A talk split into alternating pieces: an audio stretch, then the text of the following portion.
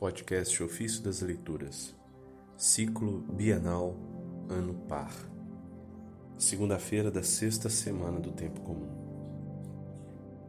Todos os fiéis eram um só coração e uma só alma. Dos tratados sobre os Salmos de Santo Hilário, Bispo. Oh, como é bom, como é agradável para irmãos unidos viverem juntos. Salmo 132, verso 1. Porque quando vivem juntos, fraternalmente, eles se reúnem na assembleia da igreja, concordam na caridade e numa única vontade. Nós lemos que na aurora da pregação apostólica, este grande preceito foi muito sentido e praticado Afirma-se de fato que a multidão dos fiéis era um só coração e uma só alma. Lá em Atos 4, verso 32. Na realidade, é bem conveniente aos eleitos de Deus que se sintam irmãos, filhos de um único Pai, unidos em um mesmo Espírito, e que vivam em harmonia na mesma casa, sendo membros vivos de um mesmo corpo. É realmente muito bom e suave viver juntos como irmãos.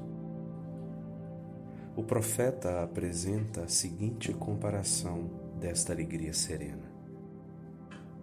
É como um óleo suave derramado sobre a fronte e que desce pela barba a barba de Arão, para correr em seguida até a orla de seu manto. Salmo 132, verso 2. O unguento que serviu para a consagração sacerdotal de Arão foi preparado com vários perfumes. Deus estava satisfeito que essa consagração fosse feita primeiramente para o seu sacerdote, e que nosso Senhor fosse ungido invisivelmente, de preferência a seus iguais. Esta unção não é terrena. Ele não foi consagrado da maneira como se ungiam os reis, com o corno cheio de óleo perfumado, mas sim com o óleo da alegria. Por causa disso, depois dessa unção, Arão, por lei, foi chamado de ungido. Então, assim como esse óleo expulsa os espíritos imundos do coração daquele que é ungido, da mesma maneira, por meio da unção da caridade, nós emanamos o perfume da harmonia, realmente agradável a Deus como afirma o apóstolo. Somos o perfume de Cristo. Segunda carta de Coríntios, capítulo 2, verso 15. Com esse unguento, como esse unguento foi agradável a Deus no primeiro sacerdote, a Arão, assim é bom e satisfatório que os irmãos vivam juntos mas o óleo desce da cabeça para a barba, e a barba representa a dignidade da idade viril.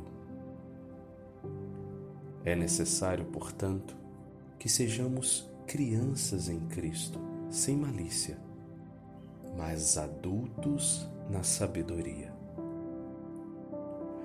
O apóstolo chama de crianças todos os infiéis porque não sendo capazes de consumir alimento sólido, eles ainda necessitam de leite.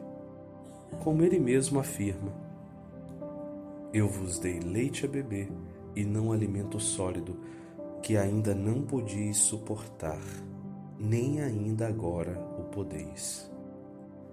Primeira carta de Coríntios, capítulo 3, verso 2. Nós ao contrário, devemos ser adultos.